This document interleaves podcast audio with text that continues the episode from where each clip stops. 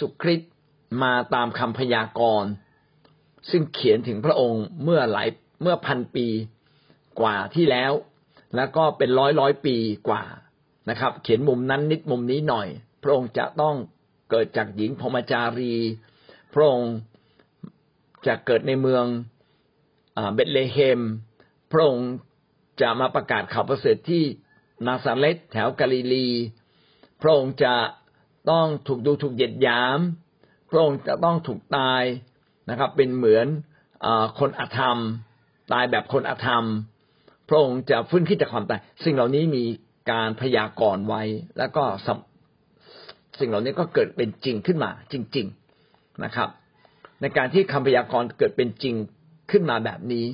มันมีผลต่อชีวิตของท่านอย่างไรบ้างครับในการที่ท่านได้ฟังในเช้าวันนี้ป้าสายก็เกิดความประทับใจว่าเขาเคยอ่านพระคัมภีร์ว่าพระเจ้าส่งตัวแทนของพระองค์มาในแผ่นดินโลกหลายคนเช่นพระเจ้าก็เลือกอับราฮัมเป็นตัวแทนของพระองค์ในการประกาศข่าวประเสริฐแต่อับราฮัมก็ไม่ได้เป็นคนดีพร้อมก็ยังโกหกนะครับและพระเจ้าก็ส่งผู้รับใช้พระเจ้าอีกหลายคนมาก็ไม่สำเร็จส่งโนอามาก็ไม่สำเร็จจึงในที่สุดต้องเป็นพระเยซูคริสต์มาเองจริงๆแล้วไม่มีใครทำงานแทนพระเยซูได้การมาตายบนการมาเป็นเครื่องบูชาตายแทนความบาปผิดของมนุษย์นั้นมนุษย์ทำไม่ได้มีแต่พระเจ้าผู้บริสุทธิ์จึงจะทำได้เราเป็นคนไม่สะอาดเราเป็นคนไม่บริสุทธิ์เราจะไปเอาบาปออกจากชีวิตคนอื่นได้อย่างไรวิธีเดียวครับก็คือการได้รับการยกโทษบาปจากพระเจ้าผ่านการตายแทนการตายแทนเป็นวิธีเดียวกันเป็นวิธีเดียวการตายแทนเป็นวิธีเดียวที่สามารถยกโทษความบาปผิดเวรกรรมของมนุษย์ได้และมนุษย์จะตายแทนมนุษย์ไม่ได้เพราะว่ามนุษย์ก็เป็นเพียงมนุษย์ธรรมดาที่เต็มด้วยความบาปนะครับเราและเราก็คงจะไม่มีความรักมากพอขณะที่อดทนต่อการดูถูกเหยียดหยามต่อความทุกข์ทรมานที่มนุษย์ทำกับมนุษย์ด้วยกันแต่พระเยซูก็สามารถทำได้เพราะว่าพระองค์นั้นทรงเป็นพระเจ้าครับมีความอดทนมากยิ่งกว่ามนุษย์และพระองค์ก็ไม่เคยทำบาปอะไรเลยการที่พระเยซูคริสต์มาตายที่กางเขนก็เป็นไปตามพระประสงค์ของพระเจ้าและเป็นไปตามคำพยากรณ์ที่มีมาตั้งแต่อดีตการก่อนที่พระเยซูคริสต์จะมาซะอีกว่าจะมีการชำระบาปโดยลูกของพระองค์เองลูกของพระองค์เองก็คือโดยพระเจ้าเองนั่นแหละที่เป็นผู้ที่ไม่มีบาปและพระองค์ก็มาแบกรับบาปของมนุษย์และยอมมาตายที่กางเขนถ้าเราเข้าใจความหมายอันลึกซึ้งเหล่านี้แล้วพี่น้องจะได้รู้ว่า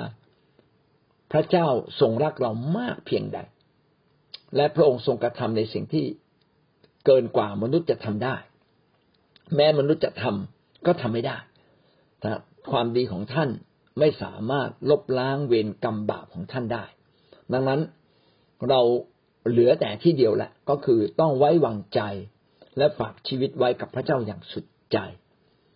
สิ่งเหล่านี้เมื่อเราเรียนแล้วเราจะได้รู้ว่าเราไม่ควรมีพระอื่นๆไม่ควรมีไสยศาสตร์คุณไสย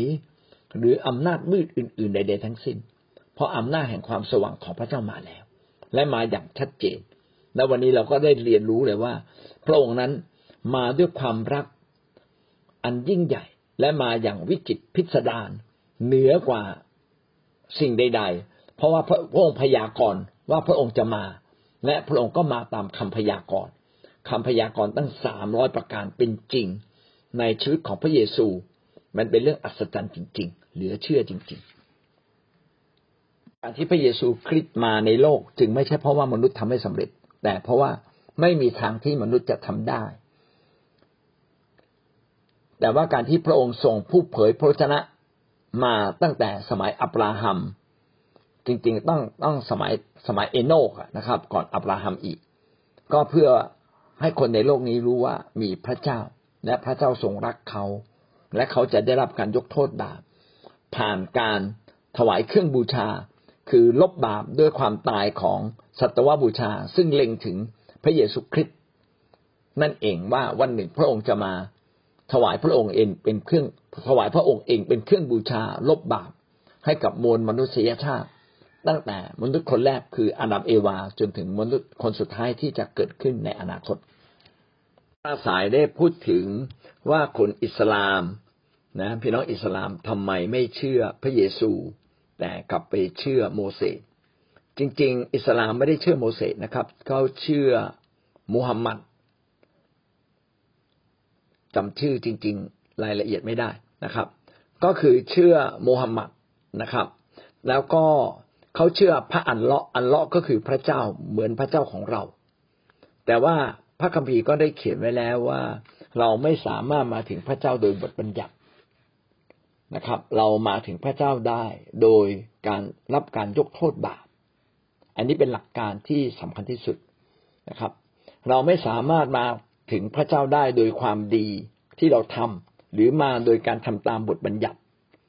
แม้ว่าบทบัญญัตินั้นจะดีเพียงใดหรือเสียสละมากน้อยเพียงใด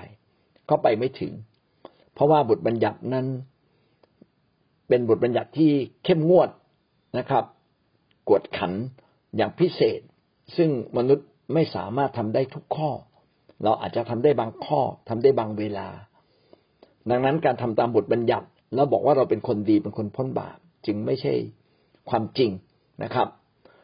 แต่เมื่อเรารับการยกโทษบาปจากพระเจ้าต่างหากความชั่วร้ายก็หมดสิ้นไปเมื่อความชั่วร้ายหมดสิ้นไปเราจึงทำดีได้มากขึ้นมากขึ้นเราจึงอยู่ในบทบัญญัติแต่เราไม่อยู่ใต้ธรรมบัญญัติ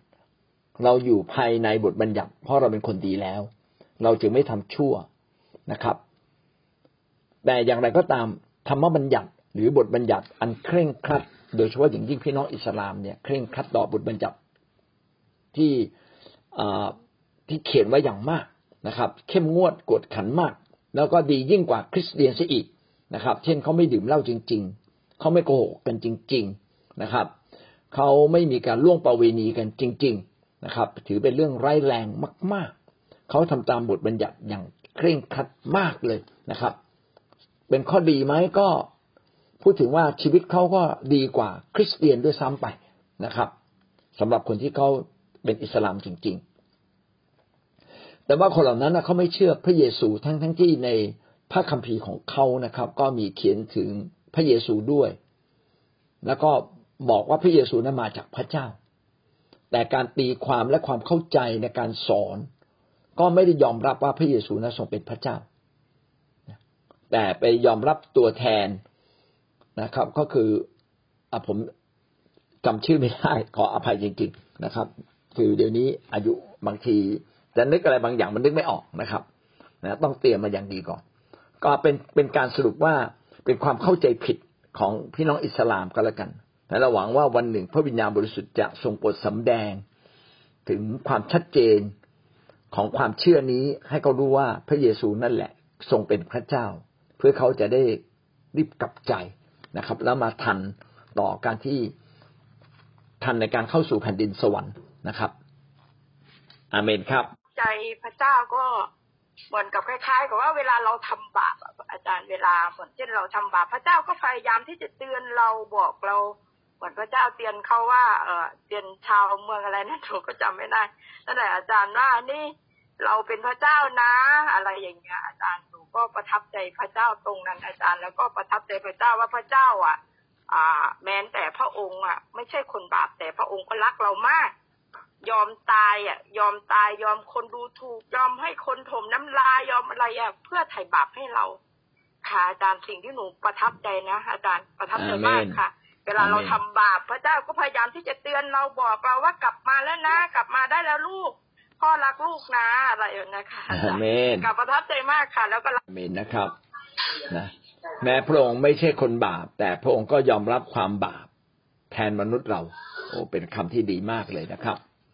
ยานะคะแล้วก็เห็นว่าเป็นจริงนั่นนั่นคือประทับใจตรงนั้นและประทับใจอีกเรื่องหนึ่งก็คือมันทำให้ทำให้มารีมั่นใจในในพระเยซูมากขึ้น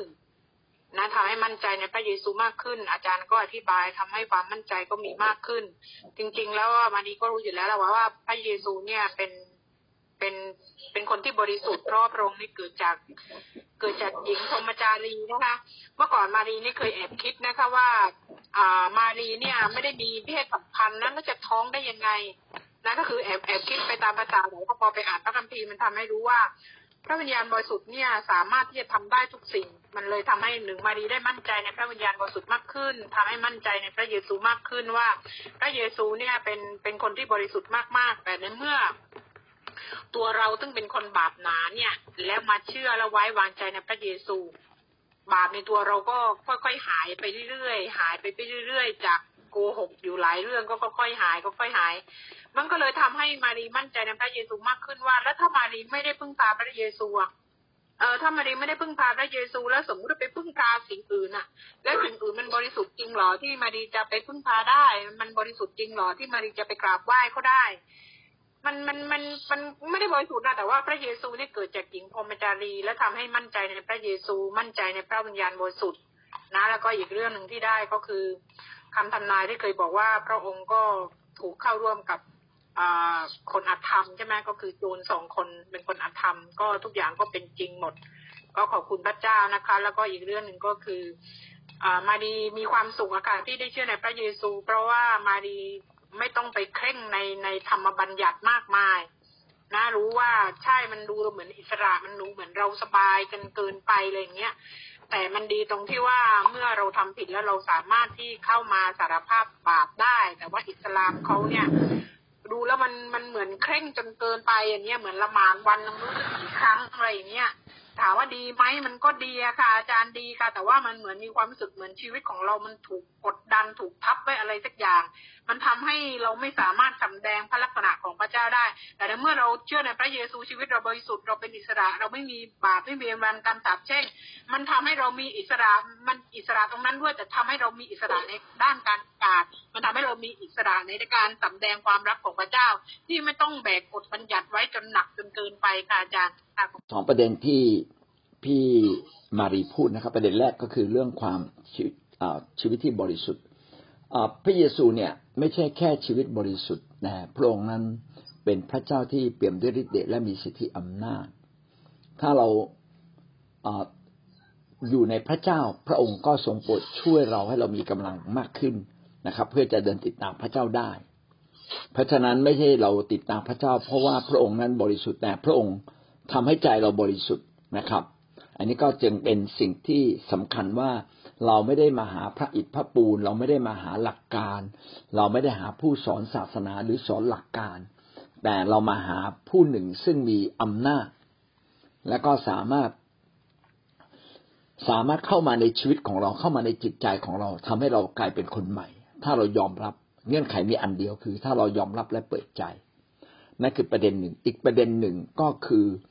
พี่น้องจะเห็นว่าพี่น้องอิสลามเนี่ยเขาเคร่งครัดต่อบทบัญญัติมากเลยถามว่าดีไหมผมว่าดีมากนะครับแล้วก็เป็นแบบอย่างที่ดีสำหรับชีวิตคริสเตียนด้วยเขาดีเพราะว่าเขาเคร่งครัดต่อบทบัญญัติแต่สำหรับชีวิตคริสเตียนเนี่ยที่เราได้ดีหรือเราเป็นคนดีไม่ใช่เพราะว่าเราเคร่งครัดในบทบัญญัติแต่เพราะว่าเราเนี่ยอยู่อยู่ภายใต้การเคลื่อนไหวของพระวิญญาณบริสุทธิ์เมื่อเรามาเป็นคริสเตียนและเราอยู่ภายใต้การเคลื่อนไหวของพระวิญญาณบริสุทธิ์เราจะไม่ทำบาปเลยผลสุดท้ายระหว่างอิสลามพี่น้องอิสลามกับพี่น้องคริสเตียนเหมือนกันคือเราต่างเป็นคนที่ใช้การได้ในสายพระเนตรของพระเจ้ามากที่สุดมากกว่าคนในโลกอาจจะไม่ร้อยเปอร์เซ็นต์แต่มากกว่าคนในโลกแน่นอนฝ่ายหนึ่งก็เคร่งครัดตามบทบัญญัติบทบัญญัติว่าอย่างไรก็อยากทำตามอย่างนั้นก็เป็นแบบอย่างที่ดีเพราะว่าหลายอย่างพี่น้องคริสเตียนที่หลวมๆกับพระเจ้าก็ทำไม่ได้นะครับแต่ถ้าเป็นพี่น้องคริสเตียนที่ตั้งใจเอาจริงและเต็มล้นด้วยพระวิญญาณผมอยากเน้นคำนี้ถ้าเราเต็มล้นด้วยพระวิญญาณพระวิญญาณบริสุทธิ์จะเป็นผู้ที่ขับเคลื่อนใจของเราและให้เรานั้นกลับกลับกลายเป็นคนที่เป็นคนดีโดยอัตโนมัติขึ้นมาซึ่งผลสุดท้ายเหมือนกันกับพี่น้องอิสลามที่ตั้งใจทำตามบทบัญญัติ เพียงแต่ว่าการดลใจต่างกันเรารับการดลใจจากพระวิญญาณบริสุทธิ์ส่วนอิสลามนั้นเขาได้รับการดลใจจากบทบัญญัติอันเข้มงวดกวดขันความยำเกรงพระเจ้าของเราเนี่ยอาจจะมาเกินกว่าเขาหน่อยหนึ่งคือไม่เพียงแต่มีบทบัญญัติที่ดีแล้วก็มีความยำเกรงพระเจ้าตระหนักว่าพระเจ้ายิ่งใหญ่แต่สิ่งที่ล้ำเลิศที่สุดก็คือเรามีพระวิญญาณของพระเจ้าซึ่งเต็มล้นด้วยฤทธานุภาพอยู่ในเราและเราก็ได้รับการเต็มล้นด้วยพระวิญญาณบริสุทธิ์จึงทำให้เรากลายเป็นคนใหม่จึงกลายเป็นคนของพระเจ้าขึ้นมาดังนั้นคริสเตียนเนี่ยจึงต้องรีบรับพระวิญญาณบริสุทธิ์คนเชื่อใหม่ต้องรีบให้เขารับพระวิญญาณบริสุทธิ์เพื่อเขาจะได้มีกำลังของพระเจ้าอยู่ในชีวิตของเขาเพื่อเขาจะได้เข้าใจในพระวจนะและสามารถเดินกับพระเจ้าได้ดีเลิศยิ่งขึ้นก็มีสองประเด็นที่พี่มารีพูดมาแล้วผมอยากเสริมขึ้นมานะครับ